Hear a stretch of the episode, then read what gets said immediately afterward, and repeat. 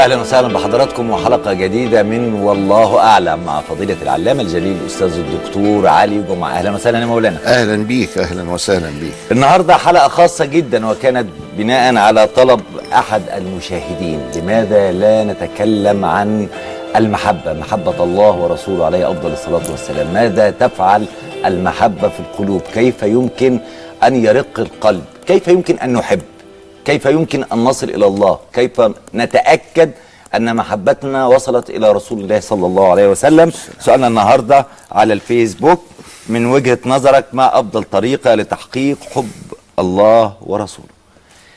مولانا، ما الذي يعود علينا إذا أحببنا الله ورسوله بصدق؟ عليه الصلاة والسلام. بسم الله الرحمن الرحيم، الحمد لله والصلاة والسلام على سيدنا رسول الله عليه الصلاة والسلام وآله وصحبه ومن والاه. أبدأ هذه الحلقة بشيء من الحب للأستاذ خير رمضان. ده والأستاذ خير رمضان النهاردة كان يعني أصابته وعكة صحية، لكنه آثر العمل على الراحة وآثر اللقاء على استكمال الاستشفاء او الشفاء. ثلاث محبه لله ورسوله ولفضيلتك يعني في ايه بعد كده؟ يبقى القلوب عند بعضها، فده نوع من الحب، نوع عملي من الحب. الحب كما عرفه كثير من الناس عبر القرون، قالوا الحب عطاء، كلمه ورد غطاها، عطاء، وهي كلمة عجيبة غريبة لأنها تلخص كل ما هنالك، ولذلك في حقيقة للحب. حقيقة الحب العطاء، أن تبذل ما عندك من جهد، من مال، من وقت، وهذا البذل يكون عن رضا ويكون عن تسليم ويكون من غير طلب لمقايضة، يعني مش بتدي علشان تاخد، انت بتدي وبس. وسبحان الله، من آثار الحب ان الناس تديك بس انت ما كنتش متشوف لهذا العطاء، بس هي ربنا سبحانه وتعالى اللي بيحبب فيك خلقه وبيخليهم يعطوك، ولذلك الحب عطاء هكذا. ولأن الحب عطاء بيتولد من الحب نفسه الطاعة، ولذلك الشاعر قال: تعصى الإله وأنت تظهر حبه، هذا لعمري في القياس بديع، لو كنت حقا حبه لأطعته، إن المحب لمن يحب مطيع. الله. فالشخص المحب بيطاوع حبيبه، بيراعي خاطره، بيبقى عايز كما قالت السيدة عائشة لسيدنا رسول الله وهي قد رأته مستجاب الدعاء: أرى الله يسارع في هواك. الله التعبير. يعني أنت اللي بتحبه بيعمله لك ربنا. ولذلك يقولوا إيه؟ ده عبد رباني إذا قال للشيء كن فيكون. إزاي يعني؟ يعني في دي من صفات الألوهية، حكاية كن فيكون دي. لا، هو بيدعي الله سبحانه وتعالى، بيسارع في هواه، بيرى مراده وينفذه له. غاية الحب، فالحب عطاء الله سبحانه وتعالى. نبدأ منه سبحانه جل جلاله، هو بيحبنا، ودي نقطة بتغيب في المنظومة. على فكرة ربنا بيحبنا وبيحبنا جامد.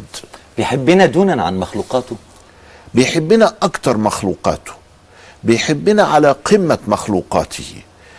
صنعة الله سبحانه وتعالى فيها الإنسان، ثم فيها الأكوان، كل الأكوان محطوطين مع بعض، من الملائكة بقى ومن الجن ومن أصحاب حتى التعقل أو التفكر أو التدبر أو الفهم. وهناك زي الجبال والأرض والسماء والعرش والماء وكذا إلى آخره، ما هي مخلوقات، والحيوانات والطيور وكل حاجة. نعم. لكن ما عندهاش هذا التدبر، ما عندهاش التكليف. طب الحب هنا، هو احنا لنا فضل في ده؟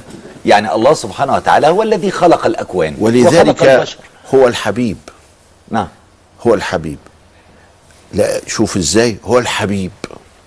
مين الحبيب؟ الله، لأنه هو الحبيب المطلق. قل إن كنتم تحبون الله فاتبعوني يحببكم الله، لأنه هو الحبيب البشري. الحبيب يعني إيه؟ يعني اللي بيدي.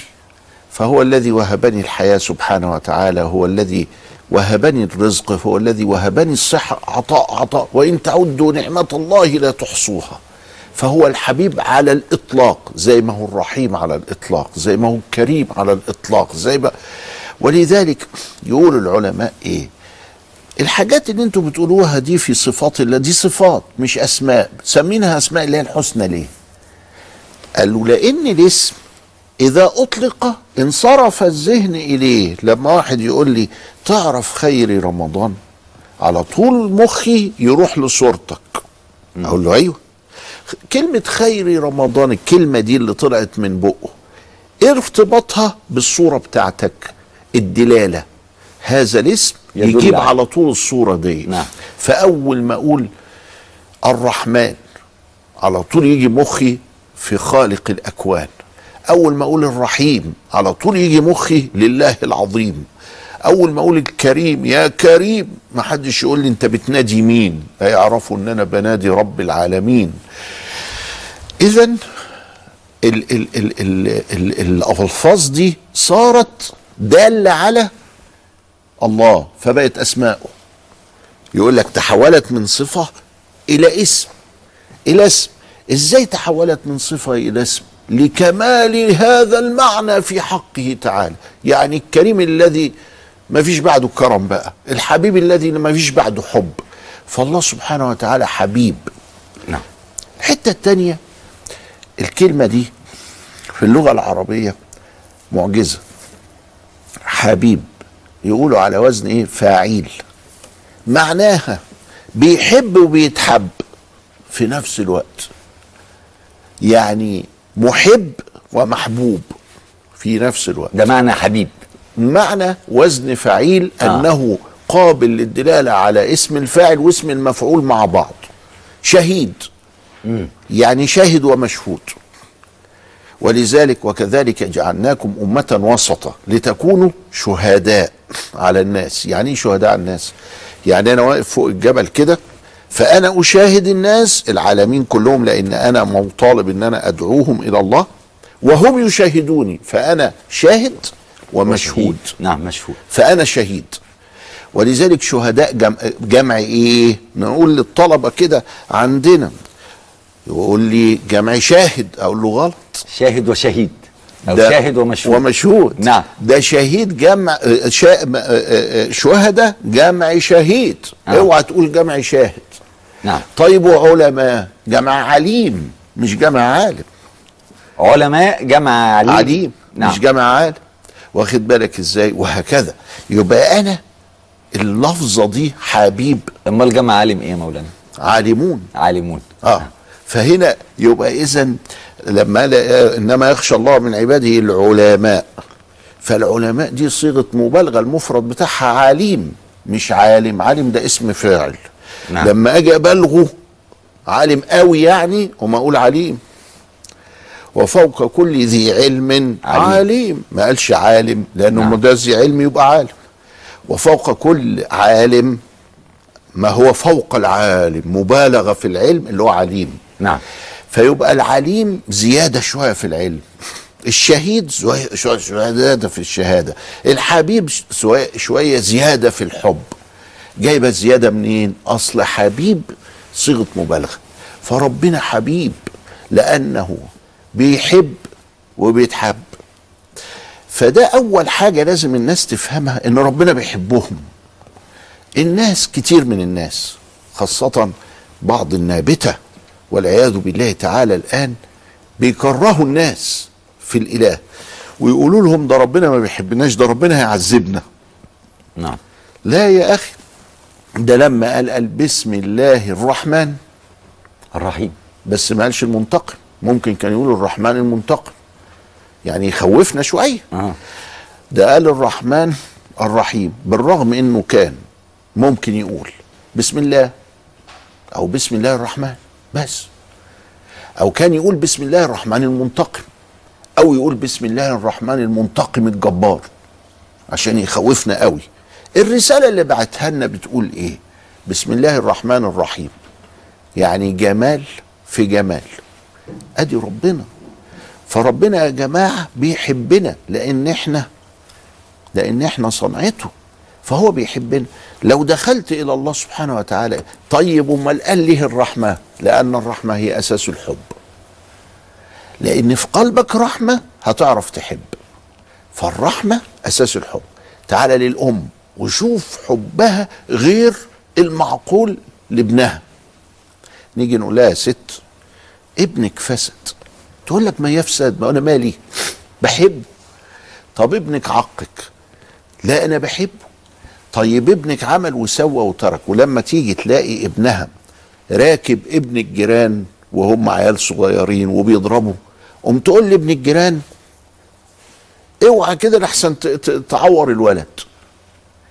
ابنها هو الضارب وابنها هو فوق الولد، والولد هو اللي بيتضرب، فالمضروب بتقول له كده. ايه الحنان ده؟ ايه الحب ده؟ ايه العلقه اللي بين هذه الست وبين الابن؟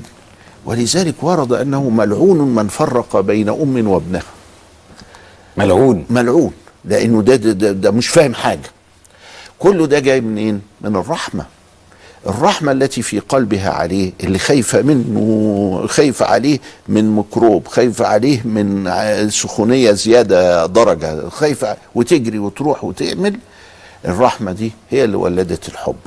فانا احنا بنبحث الآن عن كنه الحب، حب الله وحب رسوله وحب آل بيته، كما هو الحب بين الناس، حب الأخ لأخيه والصديق لصديقه والجار لجاره، وحب الرجل للمرأة، وحب الأم لأبنائها، وحب الزوج لزوجته، وحب ال الأبناء لآبائهم. إنما هو عطاء، وينبغي أن ينطلق من العطاء. طيب أنا هطلع فاصل، بس بعد الفاصل يعني هرجع لفضيلتك شوية برضو.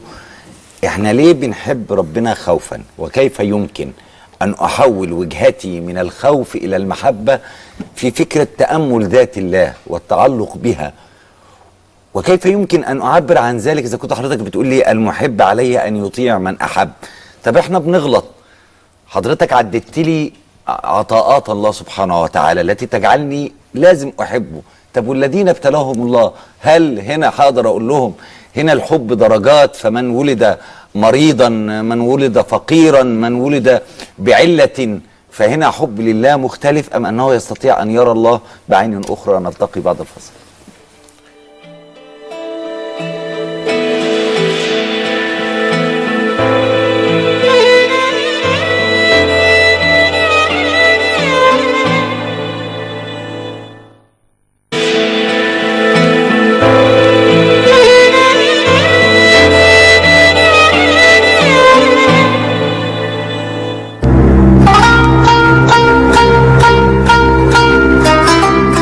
ازاي في حياتك اليوميه بتبين حبك لربنا وسيدنا محمد؟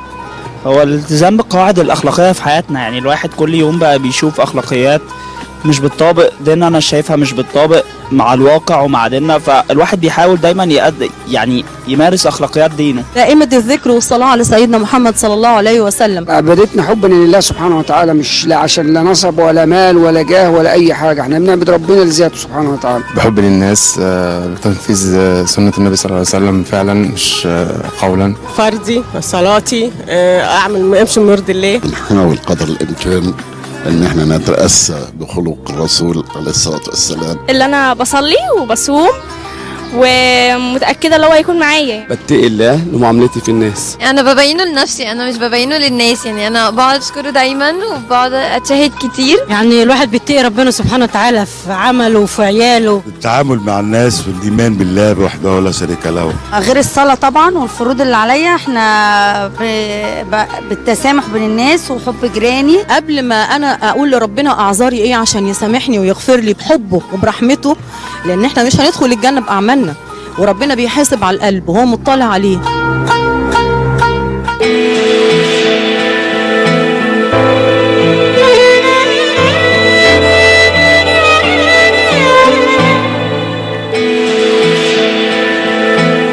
وسهلا بحضراتكم مره اخرى، نواصل حوارنا مع فضيله العلامه الدكتور علي جمعه في والله اعلم.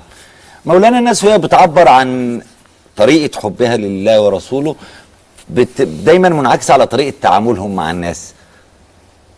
يعني ده جزء مهم. الحب ده اصله بحار، مش بحر واحد، ذاخره. نعم. فهنا في التقارير اللي زي دي هو بيعبر على قد الثلاث ثواني او الاربع ثواني اللي هو بيقولها، وطريقه القاء السؤال وهو عايز يقول حاجة ملخصة أو كذا إلى آخره. لكن أصله الحب ده أصله هو ده بيقول لك إيه؟ يقول لك اللي يحب ما يكرهش. يعني إذا كان حبك صادق لشخص معين لا يمكن تكرهه مهما عمل فيك. وهذا واضح جدا في حب الأم لابنها. نعم. يعني ده واضح، لكن لما يتحقق إنسان بيه في قبيل صديقه أو في قبيل زوجته أو في قبيل أي ابنه أو أبوه أو كذا إلى آخره، مهما عمل فيه فإن هو بيحبه وبيراعيه، هيشعر بحلاوة هذا الحب في قلبي. نعم. الحب الصادق مهما عمل فيك الحبيب من سوء، من جفوة، من كذا، ما تعرفش تكره. اللي يحب ما يكرهش. فشوف العوام وهم بيتأملوا الحب الصادق. اللي غير كده بقى بيبقى رغبة، شهوة، نزوة، انك بتكرهه.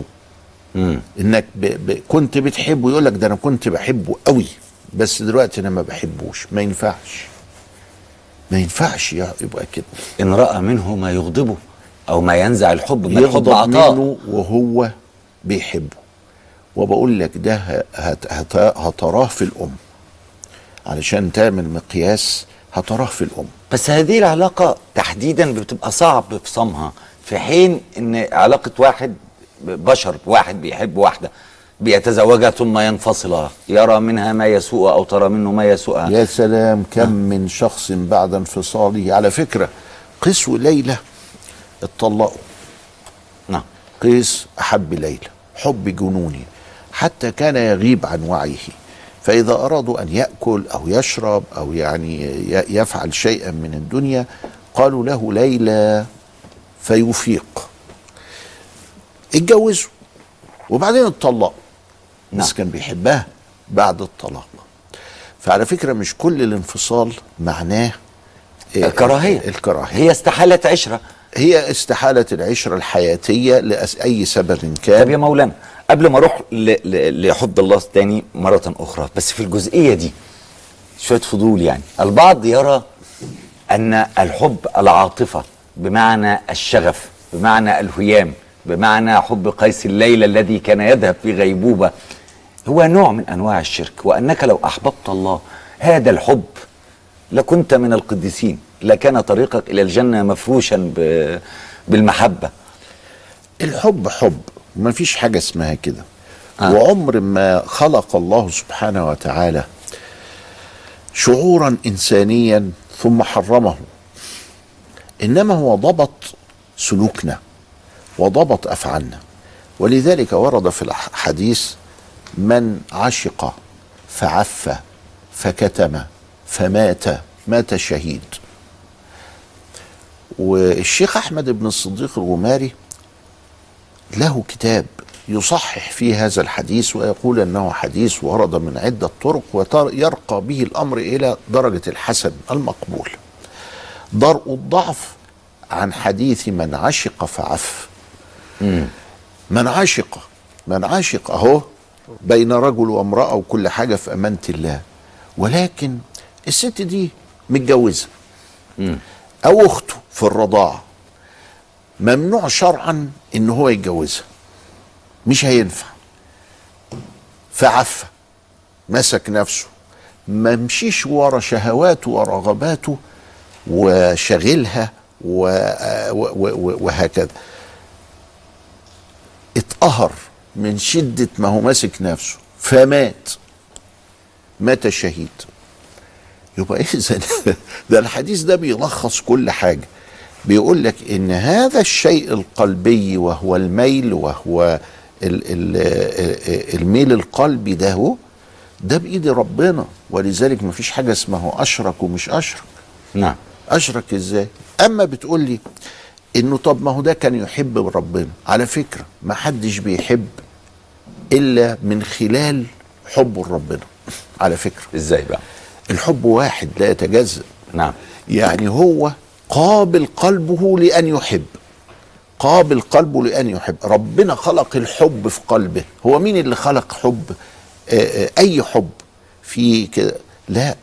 ولذلك احنا بنقول إن حبه ده يكون في هذا المجال، نوع من أنواع الحب، العشق ده.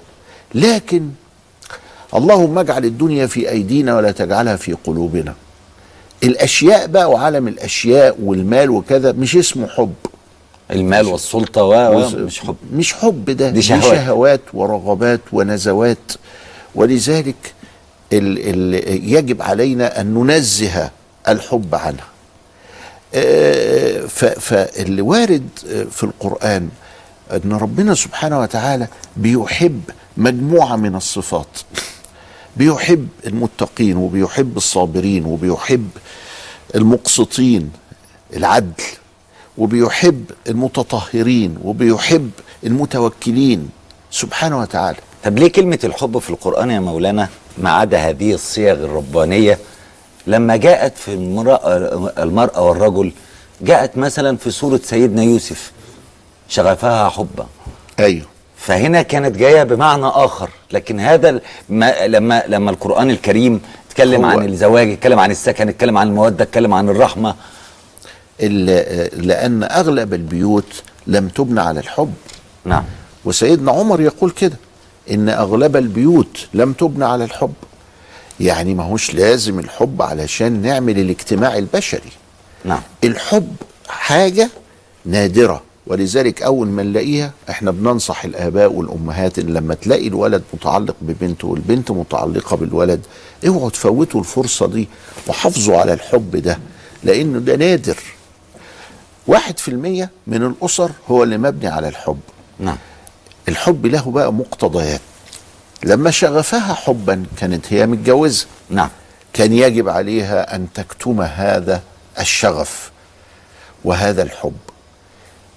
ده هنا بقى انتقلنا من الشعور القلبي الذي لا ملامة عليها فيه. نعم، اللوم ما كانش لأنها أحبت، ده اللوم أنها تركت نفسها لأن تخالف الشريعة. الشريعة بتقول لها بقى تكتمي هذا الحب وتتحملي عذابه، أمرك لله، أهو بلوى ونزلت حادر من السماء.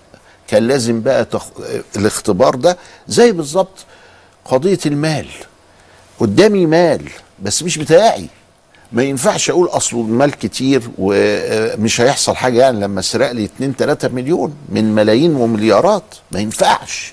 نعم، لازم احاسب نفسي بالسحتوت حتى امام هذا المال الكثير، الذي لو أخذت منه الملايين المملينة لا يشعر صاحبه لكثرة ما عنده من أموال، لكن ما زال هذا حرام عليه.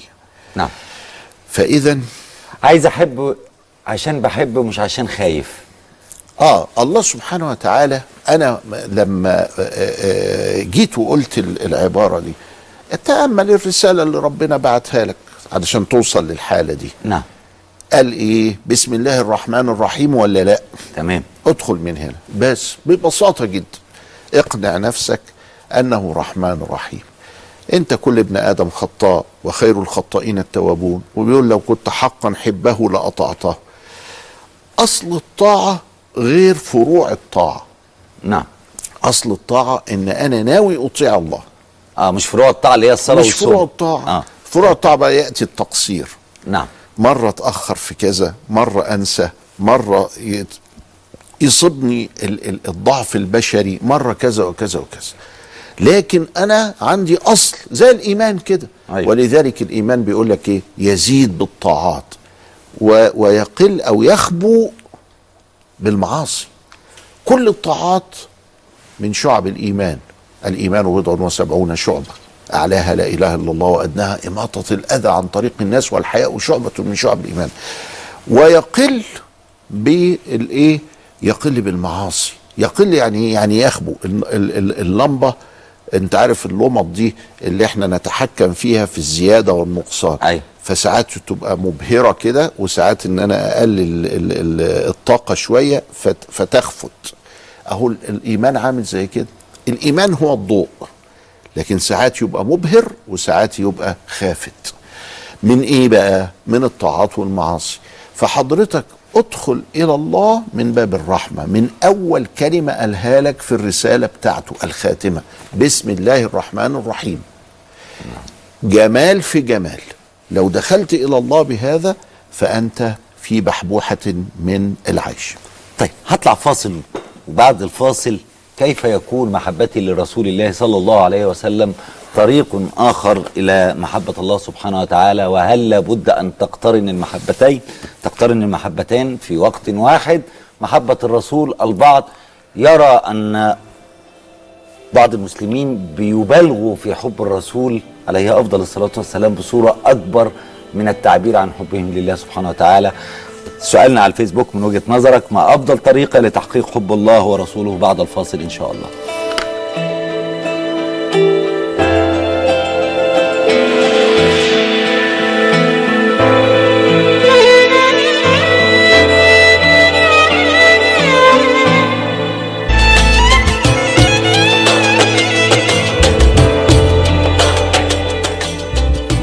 اهلا وسهلا بحضراتكم مره اخرى. نواصل حوارنا مع العلامه الجليل الامام الدكتور علي جمعه في والله اعلم. كان سؤالنا، من وجهه نظرك ما افضل طريقه لتحقيق حب الله ورسوله؟ عبد الغني اللاعب يقول كثره الذكر والصلاه على الحبيب صلى الله عليه وسلم، وقراءه شمائله الشريفه، والاكثار من النوافل، ومجالسه الصالحين، وهي الترياق المجرب. حبيبه سليمان بتقول المداومه على حب النبي، والصلاه على الحبيب، وحب ال الحبيب، وزياره اهل بيت الحبيب، وشوق الحق للمقربين مع كونه يراهم فيحب أن يروه. من عرف نفسه فقد عرف ربه، والله أعلم. هبة صلاح بتقول الحب عطاء كما علمنا سيدي علي جمعة حفظه الله، فمن أحب الله ورسوله أعطاهما حقهما من الأدب والتوقير والاتباع، ذكر الله، والصلاة والسلام على خير الأنام صلى الله عليه وسلم.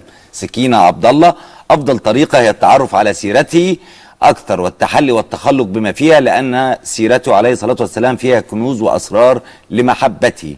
داليا الصايغ، ربما أفضل طريقة هي الذكر والصلاة على النبي وآله، والصدقات، والتطبيق العملي للدين بحسن الخلق مع الناس. ولكن عندي سؤال لفضيلة الدكتور، هل التقرب إلى الله أكثر في المحن والأزمات يعد سوء أدب مع الله؟ ونكمل بعدين. لا، ما يعدش. وده طبعا لانه انا دلوقتي المحن دي هي نوع من انواع التنبيه الرباني، فبيقول لي خلي بالك ما تيجي، فانا بروح له وبلتجئ اليه وبقول له طب انقذني، طب الحقني. فده ما يعدش. لا، ولكن سوء الادب بقى مش في ان انا الجا اليه وقت المحن، دي حاجه طبيعيه. سوء الادب ان انا انساه بعد المحنه.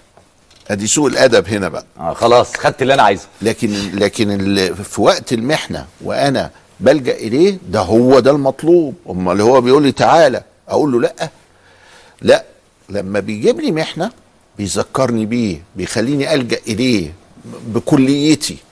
ماشي حلو، فرج المحنه اهو، فبيفهمني اهو ان انت لما هتلجأ اليا هديك الدنيا والاخره. بلاش قله ادب بقى، وان انا بعد المحنه انساه. خلاص بقى. ولما اتزنق تاني انا جاي، انا جاي. فهو هي هنا بتسأل سؤال دقيق. نعم. مش ده سوء ادب مني ان انا لما جهت المحنه ارمي روحي في حبه وفي كده؟ لا، ده مش سوء ادب، ده الشيء الطبيعي، ده الشيء اللي هو يناسب المحنه ان انا اروح له والجأ اليه واعيط واقول. لكن السوء هيجي بقى بعد كده. نعم. لما يزيل المحنه ويستجيب الدعاء ويمن عليا، فاروح انا خلاص انشغل بالدنيا وانسى ذكره وانسى عبادته وانسى حبي ليه، وهكذا. حب الله مقترن بحب رسوله عليه الصلاه والسلام، هو الحديث كده. نعم. الحديث بيقول ايه عن ابن عباس رضي الله تعالى عنهما؟ قال رسول الله صلى الله عليه وسلم: احب الله ليه؟ قال: لما يغذوكم به من نعمه، كل شويه قاعد يديكم نعمه. واحبوني متولده منين؟ من حب الله، من حب الله. نعم. واحبوني بحب الله، يعني بسبب حبكم لله وانا الموصل للخير اليكم حبوني انا كمان. واحب اهل بيتي لحبي، من اجل حبي. فيبقى شوف التدرج. حب الله لأن الله سبحانه وتعالى يتحب، لأن هو الذي يغذونا بالنعم، بيغذينا بالنعم. وحبوني لحبكم لله، وأحب أهل بيتي علشان أنتوا بتحبوني. فالسلسال ده اللي بيروي لينا، وده حديث أخرجه الترمذي في سننه عن ابن عباس رضي الله تعالى عنهما. حديث حلو فيه السلسال ما بين حب الله وحب الرسول وحب أهل البيت الكرام. وابن إسحاق يروي أن النبي صلى الله عليه وسلم خطب بعد دخوله المدينة فقال: أحب ما أحب الله، أحب الله من كل قلوبكم. شوف يعني، مش حب عقلي، مش حب فقط طاعات وحاجات وكده، لا، من كل قلوبكم، ولا تملوا كلام الله. ما تملوش القرآن، كل ما تمشي في القرآن كل ما تلاقيه تجليات فيه أكتر من الأول. ولا تملوا كلام الله وذكره سبحانه وتعالى، فاذكروني أذكركم واشكروني ولا تكفرون. ولا تقسو عنه قلوبكم، القاسية قلوبهم. يبقى إذا رسم لنا الخطة في حكاية حب الله دي، إن حب الله هو الأساس، إنه بيتولد منه حب الرسول، بيتولد من حب الرسول حب أهل بيته، بيتولد من حب أهل البيت الرقة. وهنا بقى هي النقطة دي، الرقة دي نحط عليها دايرة. نعم. قلبك هيبقى رقيق. لما يجي بقى واحد يجي يقول لك إيه، لا أنت بتمدح النبي، هو النبي عايز مديح. لسه أنسة من السودان بعتها بتقول إن والدتها بتتقرب إلى الله بالمديح والذكر وحب النبي، فقالوا لها ان النبي مش محتاج مديحك. هو النبي اللي مش محتاج مديح، لكن احنا اللي محتاجين مديح النبي. نعم. يعني هو النبي مش عايزنا نمدحه، وهو انتقل الى الرفيق الاعلى في خير جوار، وخلاص احنا بقى اللي عايزين بمدحه نتوسل الى الله، بمدحه نتوسل الى حبه، بمدحه نتوسل الى رقة قلوبنا. فالست في السودان بتمدح، ايوه، لانها محتاجه الى المديح، مش النبي اللي محتاج الى المديح. نعم. فشوف يا اخي سبحان الله، شوف التلاعب. النبي مش محتاج للمديح، ايوه انا اللي محتاج للمديح. مين اللي قال لك ان النبي محتاج للمديح؟ ده انا اللي محتاج للمديح. لما تكلموا العلماء واهل الله عن البردة للبصيري. نعم. البوردة البصيري دي عملت حاجة غريبة جدا، حببت الناس في سيدنا رسول الله عليه الصلاة والسلام. البوردة اتعمل عليها ما يسمى بنهج البوردة. نعم. يعني البوردة بتقول مثلا ايه، كالزهر في طرف والبدر في شرف والبحر في كرم، بتوصف سيدنا رسول الله صلى الله عليه وسلم. فأمن تذكر جيران بذي سلمي مزجت دمعا جرى من مقلة بدمي، أم هبت الريح من تلقاء كاظمة. كلام صعب، ودي أماكن موجودة حوالين المدينة كل الألفاظ دي. فيجي شوقي يعمل ريم على القاع بين الباني والعلمي، أحل سفك دمي في الأشهر الحرم. أخف من بوردة البصيري. نعم. محمود سامي البارودي له بوردة على البصيري سبحان الله ما حدش عارفها ولا حد يعرف انها مطبوعة ولا كذا إلى آخره. ليه بوردة البصيري بالرغم من صعوبتها لاقت كل هذا الانتشار؟ لأنها كانت من قلب مخلص أشد من إخلاص الآخرين. الآخرين مخلصون. نعم. بس ده شديد البتاع. فحببت الناس في رسول الله صلى الله عليه وسلم، فالمديح يحبب الناس في سيدنا رسول الله. طب المديح ولا النوافل؟ يعني إذا كان الحديث القدسي بيقول ولا يزال عبدي يتقرب إلي بالنوافل حتى أحبه. طب نتبع سنة الرسول في العمل والأداء والخير والمحبة ونؤدي النوافل لله سبحانه وتعالى فنتقرب ويحبنا الله ورسوله، ولا ننشغل ويكون عندنا ورد ومديح و مش خناقة هي؟ أيوة. طيب ما هيش خناقة ما بين ده وده، حيث ما تجد قلبك. الله، مش خناقة. طب كمان الحتة دي والنبي يا مولانا. يجي يقول لي أركع أكتر ولا أسجد أكتر، أصلي أكتر نوافل ولا صوم، أقرأ قرآن ولا أذكر، دي مش متعارضات، دي مش خناقة بين هذه الأشياء. نعم. دي عبارة عن اعمل اللي تلاقي فيه قلبك. بتلاقي قلبك فين؟ قال لا ده انا لما اقرا القران بيحصل لي حال مع الله، لكن لما اقول سبحان الله سبحان الله سبحان الله يعني بسرح، لكن في القران بعيط كده اهو بالدموع. اقول له اقرا قران. التاني قال لي لا ده انا العكس، ده انا لما بذكر هو اللي بتحصل لي كده. والتالت قال لي لا الصلاه هي اللي بتعمل فيها كده. الرابع قال لي انت عارف انا اللي بيعمل فيها كده ايه؟ وتلاقيني بعيط لوحدي كده وانا اقرا. قلت له ايه؟ قال لي قراءة النحو. قلت له خلاص اقرا النحو. قال لي انا بحس بان النحو ده هو العبادة. ازاي؟ قال لي ده لغة ربنا خلقها فيها معجزة، وانا بتقرب الى الله سبحانه وتعالى من هذه المعجزة. قلت له خلاص اقرا النحو يا حبيبي. لو قال لفضيلتك ان انا لما بسمع موسيقى فيها ناي مثلا ببكي روحي تسمو. المولوية عملوا كده. المولوية عملوا كده. فالمولوية لما كانوا يسمعوا الناي كانوا تحدث لهم شيء جدا من هذا القبيل، وأصبح هذا كثير يا أستاذ خيري من أغاني محمد عبد المطلب كان يقصد بها حب الله ورسوله. محمد عبد المطلب من أهل البيت. نعم. ومحمد عبد المطلب يقول لك مثلا إيه، ساكن في حي السيدة وحبيبي ساكن في الحسين، وعلشان أفوز بكل الرضا يومات يزور مرتين من السيدة لسيدنا الحسين. كان محمد عبد المطلب رحمه الله تعالى دائما صلاة العشاء في سيدنا الحسين.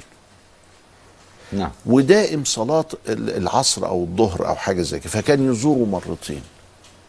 والأغنية لما جات له بالشكل ده هو حملها على أهل بيت. طبعا الناس فاكرة إنه هو ساكن في السيدة وإن في واحدة حبيبته ساكنة في الحسين ولا مش عارف إيه ولا كذا.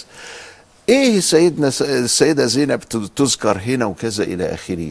ده هو كان أولا هو من أهل البيت، وكانت هي زوجته رحمه الله، أخته رحمه الله كانت زوجة الشيخ عبد العزيز عيسى. نعم. من هيئة كبار العلماء ومن مجمع البحوث الإسلامية ووزير شؤون الأزهر رحمه الله تعالى. الراجل كان يقصد حاجة تانية، الناس كانت بتسمع الأغاني دي كده، بس يظهر اللي بيسمع الأغاني دي اتغير. إذن كل الوسائل التي تقود إلى ترقيق القلب أو المحبة، محبة الله سبحانه وتعالى أو الرسول، فهي جائزة، وساعات بتزيد شوية عن الجائزة ساعات. يعني سيدنا النبي لما سمع صوت أنجشة، أنجشة كانت الإبل، أنجشة ده كان عبد وكان صوته حلو قوي ورخيم، فكانت الإبل تتنطط لما تسمع صوته، فكان يقول له يا أنجشة رفقا بالقوارير، يعني أنت كده بتخلي إيه الستات اللي على الجمل بيتهبدوا وبيتعملوا ما يقدروش على كده، فبلاش ما تزودش العيار شوية.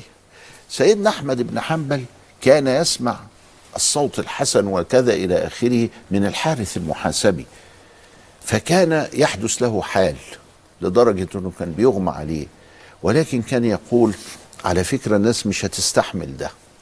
فلما الحارث المحاسبي سمع إن اللي هو بيقوله من مديح ومن أذكار ومن مدح لله ورسوله وكذا مش هتستحمله الناس، اختفى ما نعرفش الحارس المحاسبي مات فين، مات ازاي، مات كذا الى اخره، علشان ما يزعلش احمد بن حنبل. شوف القلوب، شوف الحب، يعني دول كانوا بيحبوا بعض.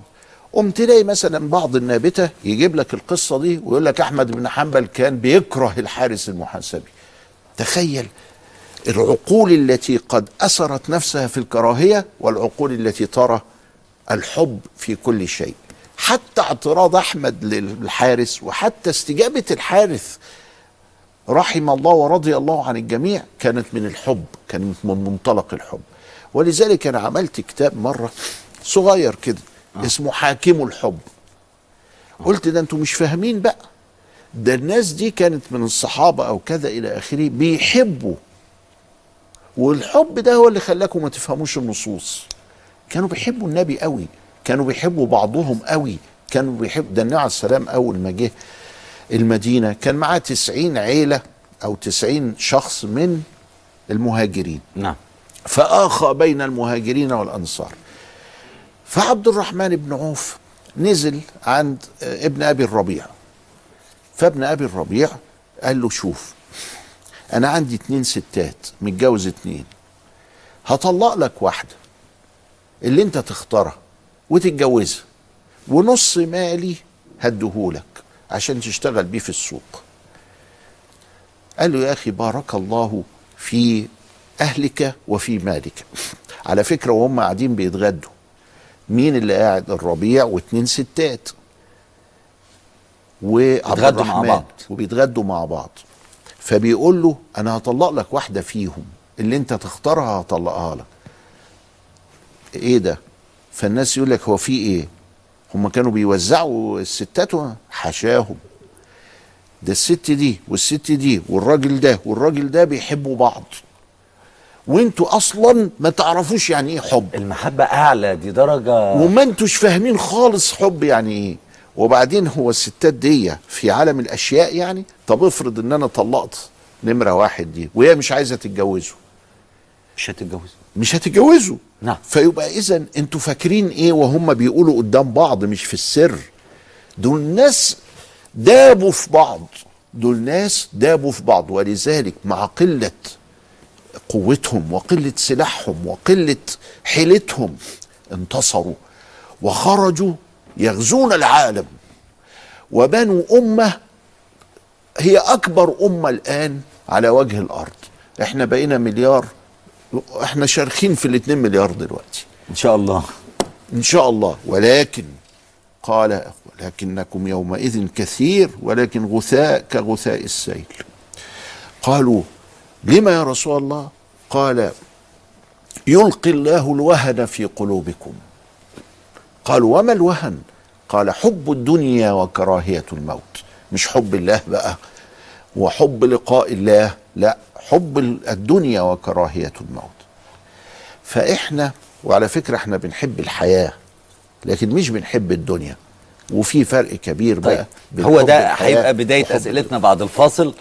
ايه الفرق بين حب الدنيا وحب الحياة، وكيف ننزع يعني ننتزع حب الدنيا من قلوبنا؟ نعم. ونحن نحب الحياة. وكيف يكون رسول الله صلى الله عليه وسلم أحب إلينا من أنفسنا؟ كيف نصل إلى هذه الحالة؟ أيضا دي حالة صعبة جدا، سيدنا عمر عملها في جملة في وقفة، فإزاي إحنا نقدر نعمل ده؟ بعد الفاصل هنبتدي ناخد أسئلة السادة المشاهدين وأسئلتكم على الفيسبوك وعلى SMS.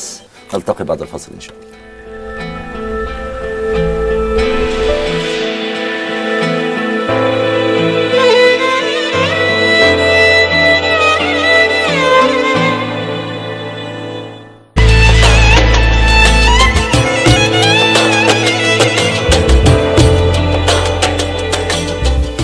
اهلا وسهلا بحضراتكم مرة أخرى، واصل حواري في حلقتنا من والله أعلم مع فضيلة العلامة الإمام الدكتور علي جمعة. قبل ما ناخد تليفونات، معانا تليفونات بقى، بس إيه الفرق بين حب الدنيا وحب الحياة، وكيف نخرجهم من قلوبنا ونبقى كده مع ربنا؟ الدنيا دي متعلقاتها الشهوة، الرغبة، حب الملك، عشان كده اسمها دنيا، دنيئة من الدناءة. لكن الحياة دي مستمرة بعدي على فكرة، يعني وانا ببني لاولادي واحفادي، وانا بعمل الطرق والكباري، وانا ببعد عن الفساد في الارض، انا بحب الحياه. فانا بحب عماره هذه الدنيا على فكره، لو عشت او ما عشتش. نعم. فحكايه ان انا فاهم ان هذه الدنيا هي مزرعه الاخره، واني لازم اعمر الدنيا. هو انشاكم من الارض واستعمركم فيها، فهو طلب مني عمارها. إني جاعل في الأرض خليفة، فهو طلب مني أن أكون خليفة الله في عمارة هذه الحياة. فأنا بحب الحياة، ولذلك بحب كل واحد عمل دواء يخفف الألم عن الناس. أمال الجمع الحياة الدنيا؟ أيوة، ما هو بقى لما نخصصها، ما هو فيه الحياة وفي الحياة الدنيا، يعني الدنيا فقط، وانت مش عينك على الحياة الحقيقية التي تشمل هذه الحياة والحياة الآخرة. نعم. ففي حياة ربنا سبحانه وتعالى خلقنا فيها، بدايتها النهاردة، لما همشي في الحياة همشي فيها لغاية نهايتها، ونهايتها الجنة إن شاء الله بإذن الله. أدي الحكاية. فهو إحنا عايزين نميز ما بين المعمر والفاسد، والله لا يحب الفساد، لكن هو يحب الحياة، والفساد ضد الحياة، ضد الكونية. ولذلك احنا بنحب الحياة، لكن مش بنحب أن نتعلق بالدنيا ونجعلها غاية الأمال ونهاية الأعمال، وده خطأ. طيب، على نهاية الحلقة إن شاء الله نكون وصلنا إزاي نعرف نتعامل معاها ونخرجها من قلوبنا. شوف أنا هحكي لك حكاية بسرعة. إنه راجل جاء السيدة عائشة فيما أخرجه الطبراني في الأوسط، تقول: جاء رجل إلى رسول الله وقال: يا رسول الله، إني أحبك أكثر من نفسي، وأحبك أكثر من أهلي، وأحبك أكثر من ولدي. يعني ده ملك عليه كده. وإني لأكون في البيت فأذكرك، فما أصبر حتى آتيك فأنظر إليك. ده عشق، ده بقى ده حب، ده مش قادر يغيب عن إنه النبي يشوفه. وإذا ذكرت موتي وموتك قلت: طب الله، ده احنا هنموت. عرفت أنك إذا دخلت الجنة ورفعت مع النبيين والصديقين، ودخلت أنا الجنة، خشيت ألا أراك. فسكت رسول الله صلى الله عليه وسلم حتى نزل جبريل بقوله تعالى: ومن يطع الله والرسول فأولئك مع الذين أنعم الله عليهم من النبيين والصديقين والشهداء والصالحين وحسن أولئك رفيقا، اللي هي آية النساء. فشوف قد إيه الراجل متعلق بيه. كيف وصل إلى هذه الحالة؟ انت السؤال بتاعك كده، أيوة. انه كيف وصل الى هذه اعمل الحالة؟ ايه نفسي اوصل للحاله دي الان. علشان توصل للحاله، هو الراجل ده حب النبي ليه؟ لانه شايفه، لانه عايشه. نعم. اقرا السيره كتير. وفي حد هنا من عندك في ال في ال على الفيسبوك الرسائل بيقول لك: نقرا الشمايل. ايوه اقرا الشمايل كتير، مجربه، اقرا السيره كتير. لما تقرا السيره هتشوفه، هتعيشه. اقرا السيره وانت عايز تعيش معاها، اقرا السيره وانت عايز تعيشه، يعني مش بس تؤمن بيه بعقلك ولا بقلبك ولا انك تصدق انه نبي ولا انه كذا الى اخره، لا اقرا شوف كيف كان صبره، كيف كان توكله، كيف كانت رحمته، كيف كان تجاوزه، كيف كان كرمه، كيف كان. اقرا السيره، كل ما تقرا السيره. طب واحد يقول لي انهي كتاب؟ اقرا يا عم اي كتاب، اقرا السيره، كل من الف في السيره اقراه، وعيش مع سيدنا رسول الله، وعيش رسول الله، عيشه، يعني عيش معاه كده، هتبقى زي الراجل بتاع اللي قالت عليه السيده عائشه ده، هو اللي هو جه بيقول له انت كل حاجه في حياتي. اقرا السيره، اقرا الشمائل، هتلاقيه كان اجمل الناس خلقا وخلقا. طيب ناخد الاستاذه دعاء، اهلا وسهلا. اهلا بحضرتك. انا اسف ان اخرتك على التليفون شويه. لا ولا يهمك يا فندم. اتفضلي. هسال فضيله الشيخ سؤال، معلش مش هطول عليك، هساله بسرعه. هو خطيبي يعمل مهندس ديكور في مسلسلات التلفزيونيه، وطبيعه عمله انه بيعمل الديكور المسلسل ويحضر التصوير عشان يبصه ويظبطه، وبتتعرض عليه المشاهد في الكاميرا عشان يظبط لها الديكور.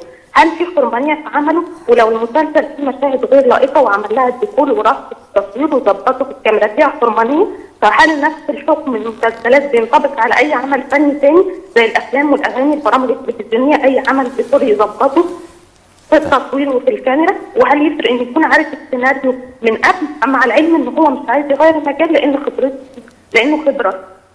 طيب اوكي شكرا.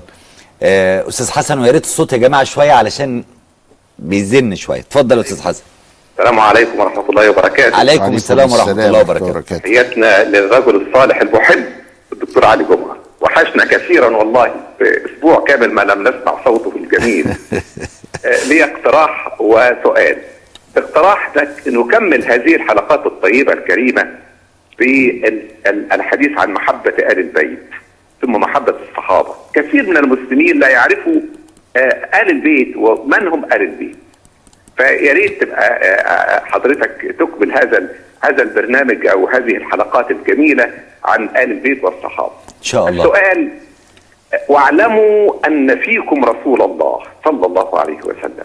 الفيئية هنا فيئية مستمرة أم هي فيئية محددة بالزمان والمكان؟ شكرا لكم. شكرا. أستاذة منى. أيوة السلام عليكم. عليكم السلام ورحمة الله. ممكن أكلم فضيلتك؟ اتفضلي اتفضلي. إزيك يا فضيلة الشيخ؟ الحمد لله. اتفضلي يا منى اتفضلي. شكرا.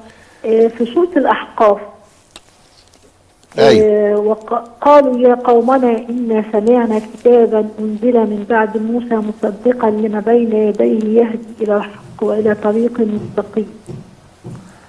نعم. الكتاب ده طبعا القرآن. نعم.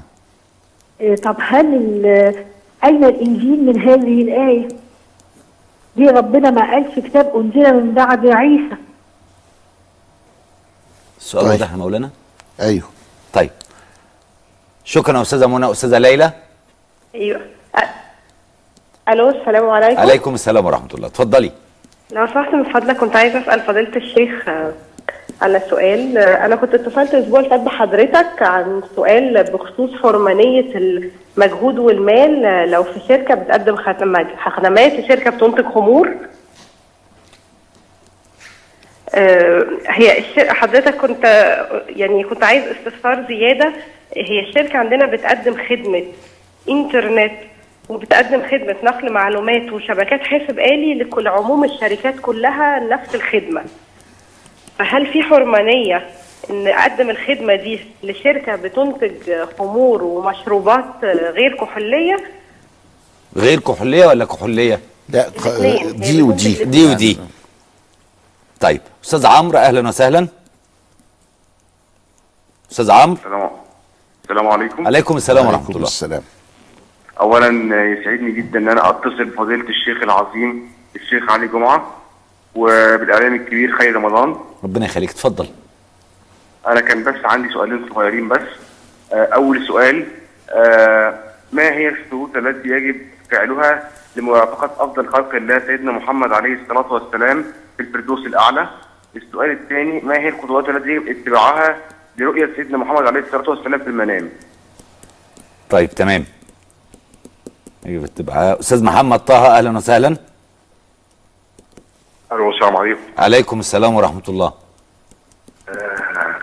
بس على فضيله الشيخ وعلى حضرتك، وبسال فضيله الشيخ بالنسبه لحضرتك. قطع الاتصال. الخط قطع. طيب نحاول نرد على دول وبعدين عندي اسئله كتير. دعاء. انا كنت عايز اتكلم على قضية السؤال. نعم. السؤال بالشكل ده بيوقعنا في محظور شرعي أكبر من الإجابة على هذه الأسئلة.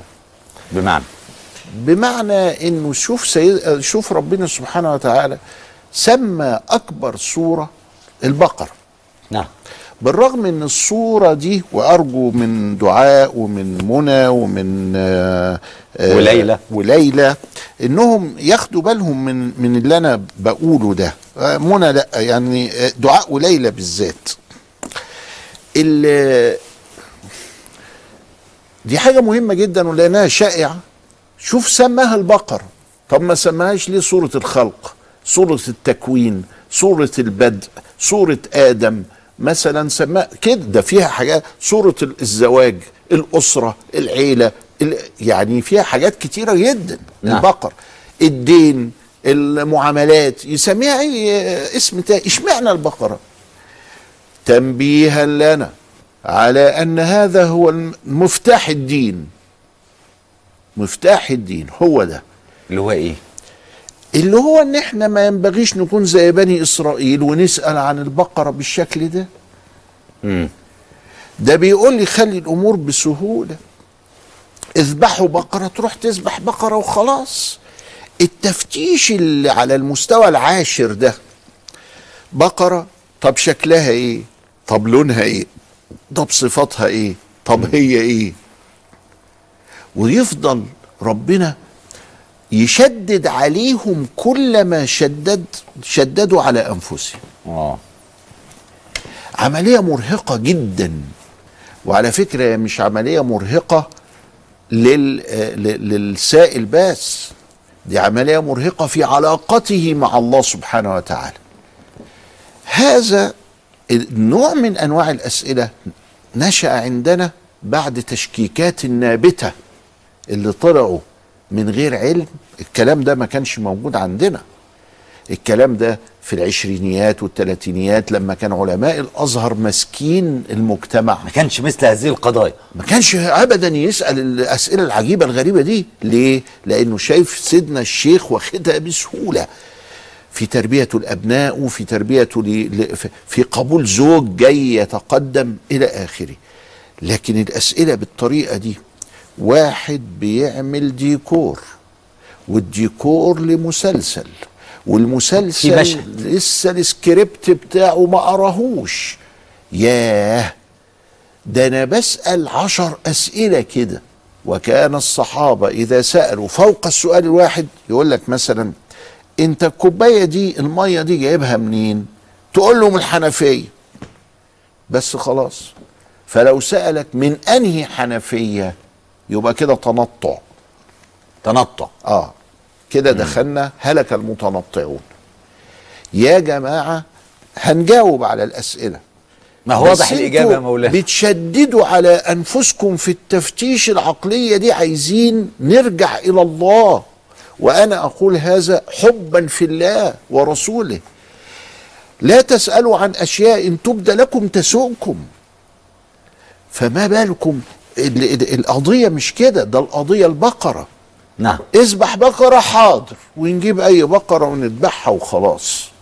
لكن قال له لا، ما هي، ما لونها، ما هي وفي كل مرة يتم التشديد عليهم حتى اشتروها بملئها ذهبا، بملئ جلدها ذهبا، لأنها حاجة فريدة وحيدة، ما فيش إلا بقرة واحدة في الدنيا اللي هي ده. أنتم مش عايزين كده؟ طيب كملوا، اتفضلوا. عايزين الصعب فلتذهبوا إليه. نعم. فإذا يا جماعة إحنا مش عايزين كده. القضية البقرة دي حاجة مهمة جدا، ويا ريتنا نعمل حلقة بعد برضو يا أستاذ خيري. حاضر. عن حكاية البقرة. حاضر.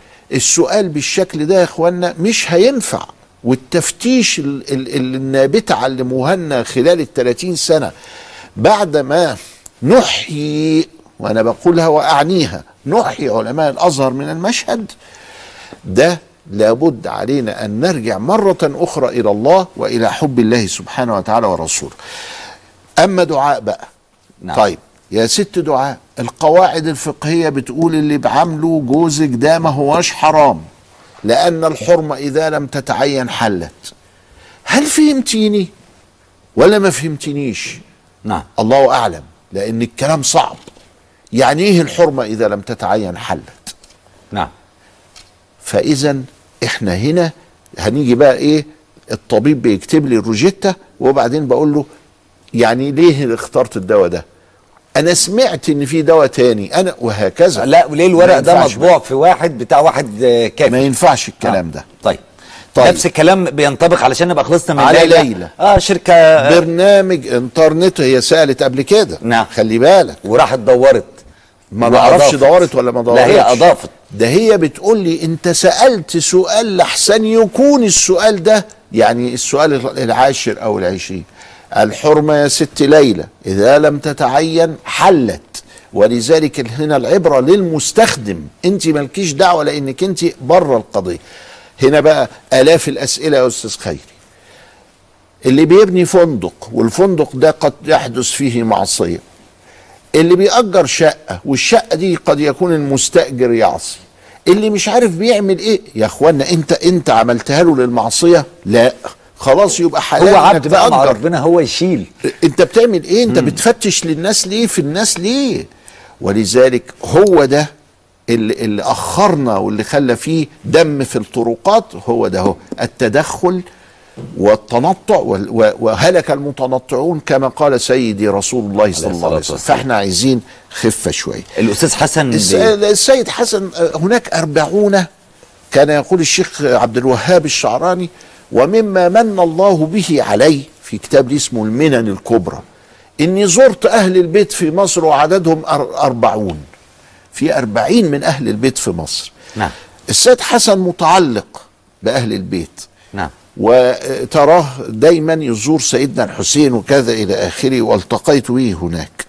40 من أهل البيت موجودين، وسيرتهم العطرة يجب على الناس مرة تانية أن ترجع إليهم في أمثلتهم، في حياتهم، في ذكرهم، في عبادتهم. يحبونهم من أجل حب رسول الله صلى الله عليه وسلم، كما أنهم كانوا أتقياء، أنقياء، أئمة، فقهاء. ده السيدة نفيسة يسموها نفيسة العلم. ما هو الناس عندها تصور أن هذه الأماكن كده أثر، احنا مطالبين، هو بيطالبنا ان احنا نتحدث في هذا. ده خلاص برضو ال30 سنه من النابته بيقول لك ده شرك، ده وثن. نعم، ده وثن. نعم، ده مصيبه سودة.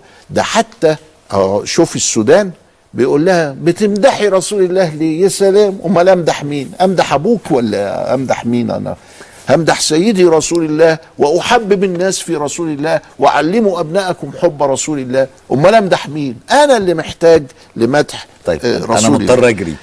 سال واعلموا ان فيكم رسول الله مستمره ام كانت مرتبطه بوجود سيدنا؟ لا، هو فينا على طول. ولذلك الحلبي الف كتاب اسمه تعريف اهل الاسلام والايمان، بان النبي موجود في كل زمان ومكان.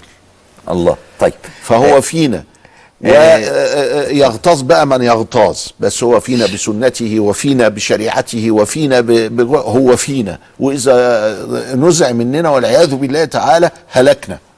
الأستاذ عمر بيقول ما هي الشروط لمرافقة النبي عليه الصلاة والسلام في الفردوس الأعلى اللي يجب يعملها في الحياة؟ اتق الله حيثما كنت، وأتبع السيئة الحسنة تمحوها، وخالق الناس بخلق حسن. كيف يمكن أن يرى الرسول عليه الصلاة والسلام في المنام؟ بكثرة قراءة السيرة هيراه على طول. احتاج لاخذ قرض لتشطيب شقه جديده لي انا وزوجتي. لا، في ست منى، معلش انا اسف، سوره الاحقاف، انا اسف، فبتقول انه من بعد موسى. ليه ما قالش من بعد عيسى؟ لان الانجيل اكثره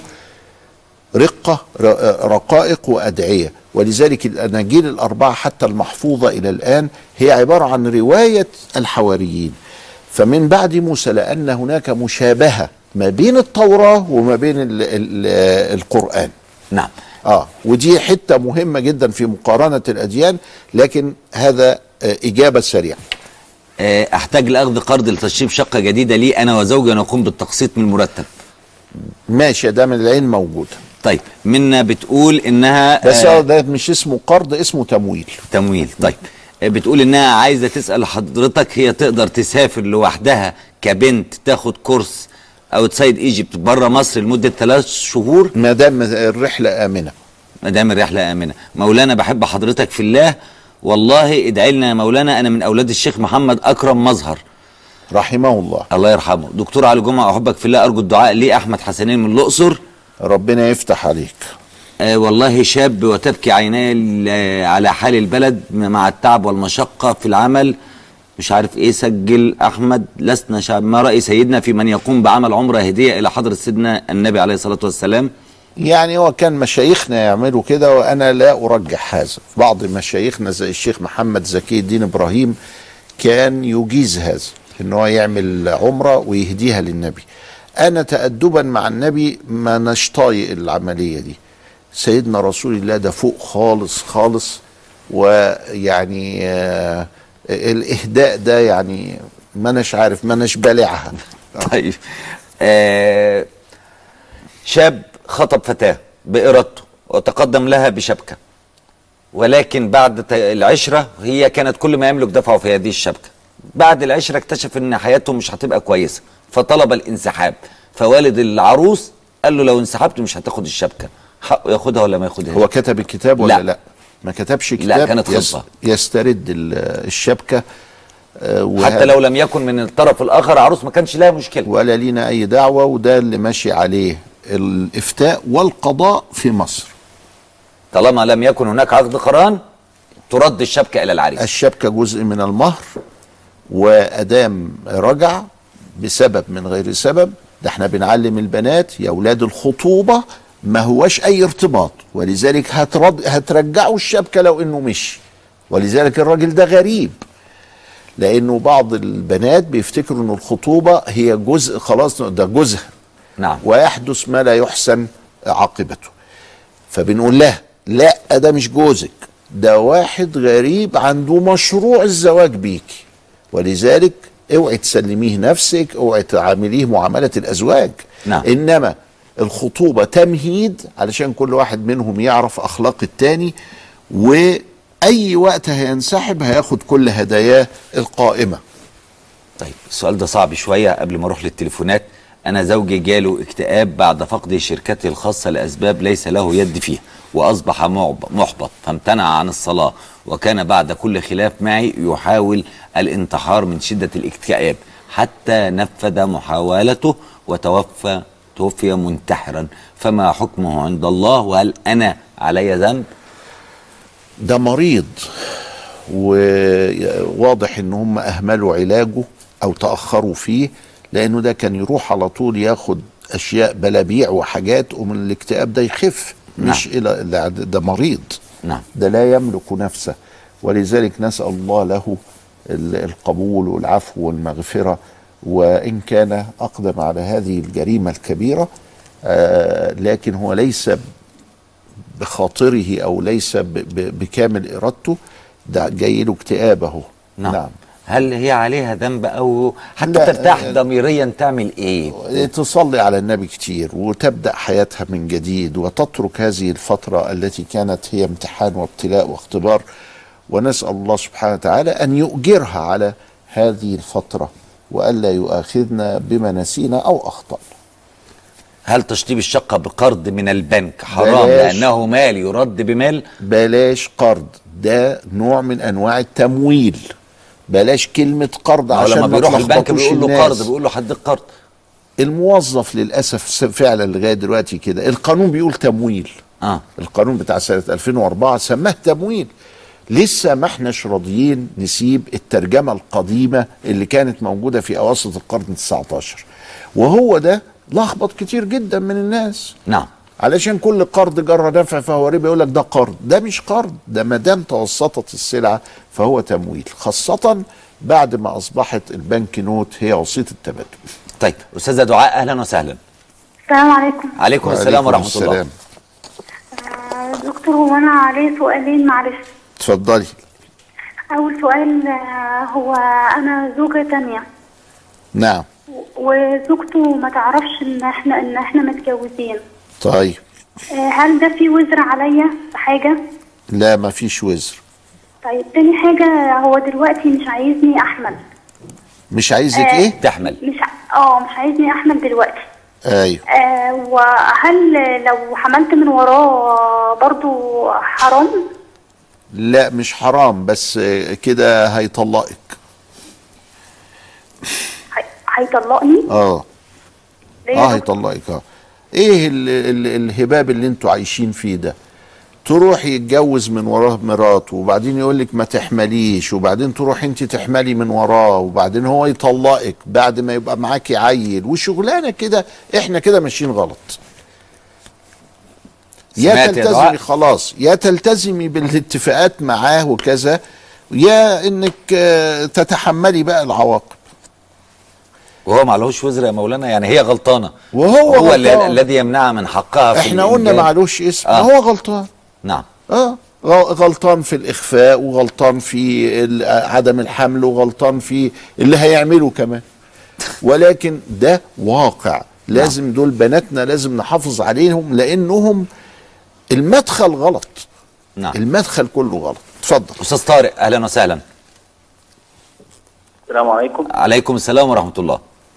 سماحة الاستاذ خيري والعالم الجليل الشيخ علي جمعة. اهلا وسهلا. انا عندي سؤالين ليهم ارتباط ببعض، حتى لو طيل عليكم. السؤال الاولاني، انا عندي مبلغ من المال وان شاء الله انا ناوي ان انا اضعه بنك يعني، ونظرا يعني عدم الوقوع في الخطأ للحصول على ربا بأي شكل ما، فأنا طلبت أو هطلب أن يكون عائد متغير غير ثابت. هل بهذه الطريقة أكون أنا بعدت عن الربا بهذه الطريقة أم لا؟ ده سؤالي الأولاني. سؤالي الثاني، أنا بدفع أقساط شهرية للحصول على معاش في سن المعاش في شركة من شركات التأمين. فهل الحصول على المعاش في سن المعاش اللي هو ال 55 أو 60 سنة بعد دفعي فترة من السنوات لأقساط معينة يعني بدفعها شهريا، هل الحصول في المعاش في الفترة ديت في سن ال 55 أو 60 في أي حرمانية أو لا؟ بس هما دول السؤالين. شكرا. أستاذة نانسي أهلا وسهلا. مساء الخير يا أستاذ خير. مساء الخير يا فندم. دكتور علي ازي حضرتك؟ اهلا وسهلا. انا بسلم على حضرتك وعيلتي كلها بتسلم على حضرتك، وكلنا نوع من العيله. الله يخليكي. ميرسي جدا. انا عندي بس شويه اسئله، سامحني بس انا محتاجه حضرتك تجاوبني عليه. انا عايزه اعرف الفرق بين المعصيه والذنب. عايزه اعرف اذا كان اب صرف على اولاده مال مش حلال، وطبعا الولاد طلعوا مش كويسين، عايزه اعرف ايه ذنبهم ان الاب اختار ان هو يربيهم بمال حرام. عايزه اعرف الصلاه، انا ساعات كتير جدا ببقى مركزه في الصلاه كويس قوي، الفروض والسنن، وبيجي عليا وقت بيبقى حاسه ان انا عندي خمول او بصلي مش حابه الصلاه، بس حاسه ان انا مش متقناها بدرجه اللي انا بحبها.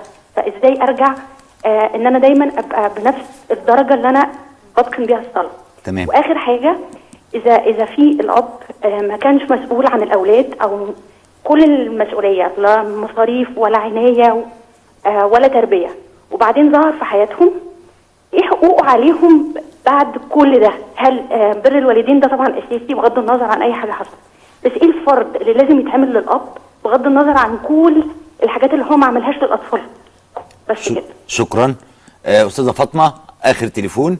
الو السلام عليكم. عليكم السلام ورحمه الله. وعليكم السلام. ممكن اتكلم؟ اتفضلي اتفضلي. ازي حضرتك يا فضيله الشيخ؟ الحمد لله. والله انا من اسعد الناس النهارده اللي بكلم حضرتك. الله يخليكي يا فاطمه اتفضلي. انا من احفاد الشيخ عامر بن سيد عثمان. نعم. كنت عايز اكلم حضرتك يعني او يعني اشوف حضرتك، فانا مش عارفه اتواصل مع حضرتك ازاي. اهلا وسهلا بيكي، لكن هل انت عندك سؤال يا فاطمه؟ والله لا، انا يعني مش عارفه اتواصل لحضرتك وكده، فعرفت ان حضرتك بتبقى موجوده على القناه، فقلت اكلم حضرتك مباشره يعني. طيب الكنترول يبينوا لك ازاي تتصلي بيا او المساجد اللي انا فيها وكده.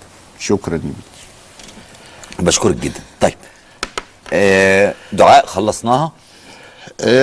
طارق بيتكلم عن عائد المتغير احنا بنقول له المبلغ اللي انت بتحطه في العائد المتغير حلال، والقسط بتاع المعاش ده عباره عن حاجه تكافليه تامينيه، ولذلك فهو حلال ايضا.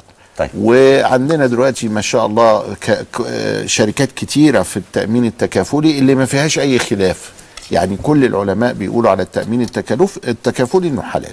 طيب. فدي نمره وموجود فيها المعاش التاميني وكده. بالنسبه للاخت نانسي عايزه تعرف الفرق بين المعصيه والذنب. هو المعصيه بتولد الذنب، الذنب ده يعني الاثم، يعني نعم. في حاجه ترتبت عليه على شيء، فالمعصيه هي الاصل، فلما ارتكب المعصيه يحصل عليا ذنب. تمام. هل ربنا يحسب عليا ذنب ولا لا؟ نعم هيحسب عليا ذنب لاني ارتكبت معصيه. فده الفرق بين المعصيه، المعصيه الكذب، لكن الذنب هو اللي هيترتب على هذا الكذب من عقاب. اب فاسد بيصرف على اولاده من مال حرام، هل معنى كده ان اولاده لازم يطلعوا؟ هو اصل الحكايه ان الخلق اللي احنا فيه ده كله بتاع ربنا. نعم. وهو اللي خلق الراجل، واللي خلق المال الحرام، واللي خلق الاولاد اللي اتربوا بالمال الحرام، علشان كل جسم يعني نبت من حرام فالنار اولى به. هي بتقول ايه؟ العيال طلعوا بايظين، والعيال طلعوا مش متربيين، والعيال طلعوا منحرفين، العيال بس ده للتربيه وليس لنوع المال هنا. يعني هل انا هدفع ثمن؟ والله هو ده فرض. نحن تعلمنا منكم يا مولانا أن ولا تزر وازرة وزر أخرى. أنا ابن طلع أبويا كان بيأكلني فلوس حرام وأنا ما أعرفش، معنى كده أن أنا لازم أطلع يبقى أنا في النار وأنا فاسد؟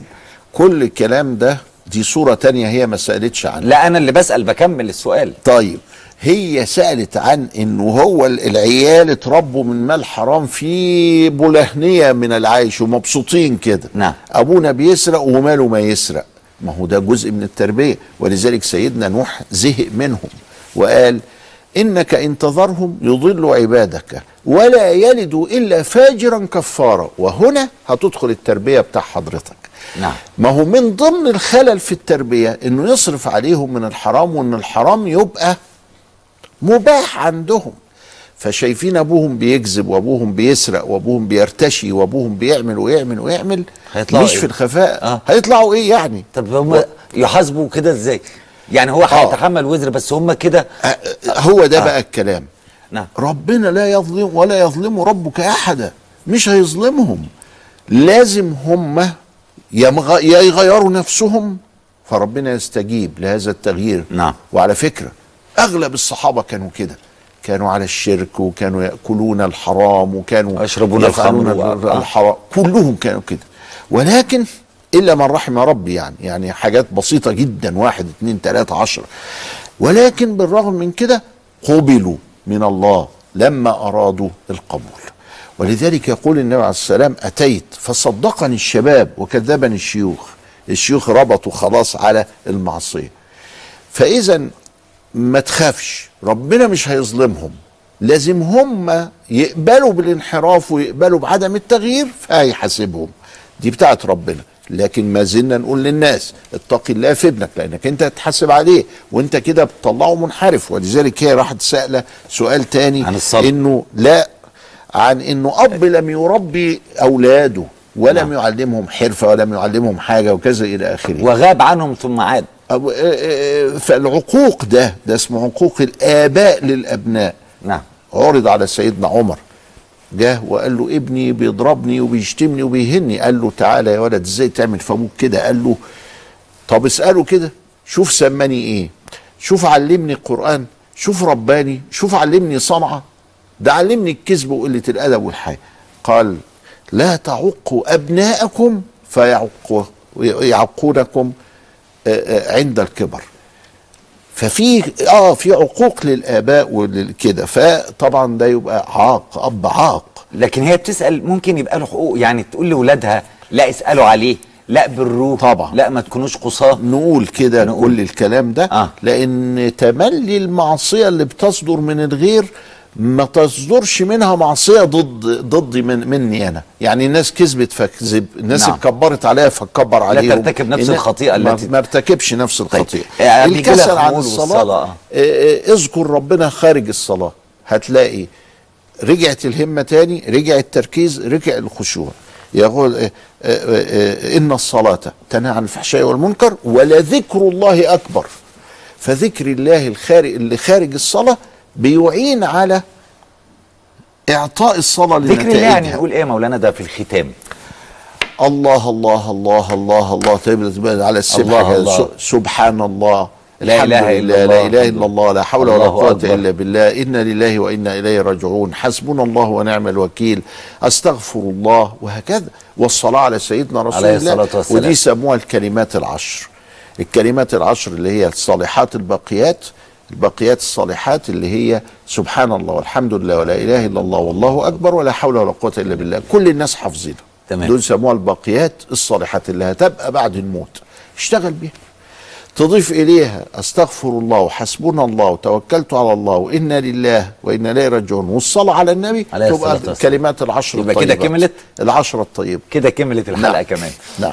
بشكر فضيلتك جدا، اهلا وسهلا، بشكر فضيله العلامه الامام دكتور علي جمعه. دي كانت نهايه حلقتنا النهارده من والله اعلم. غدا حلقه جديده مع فضيله الامام من والله اعلم، التقيكم الاسبوع المقبل ان شاء الله، فالى اللقاء.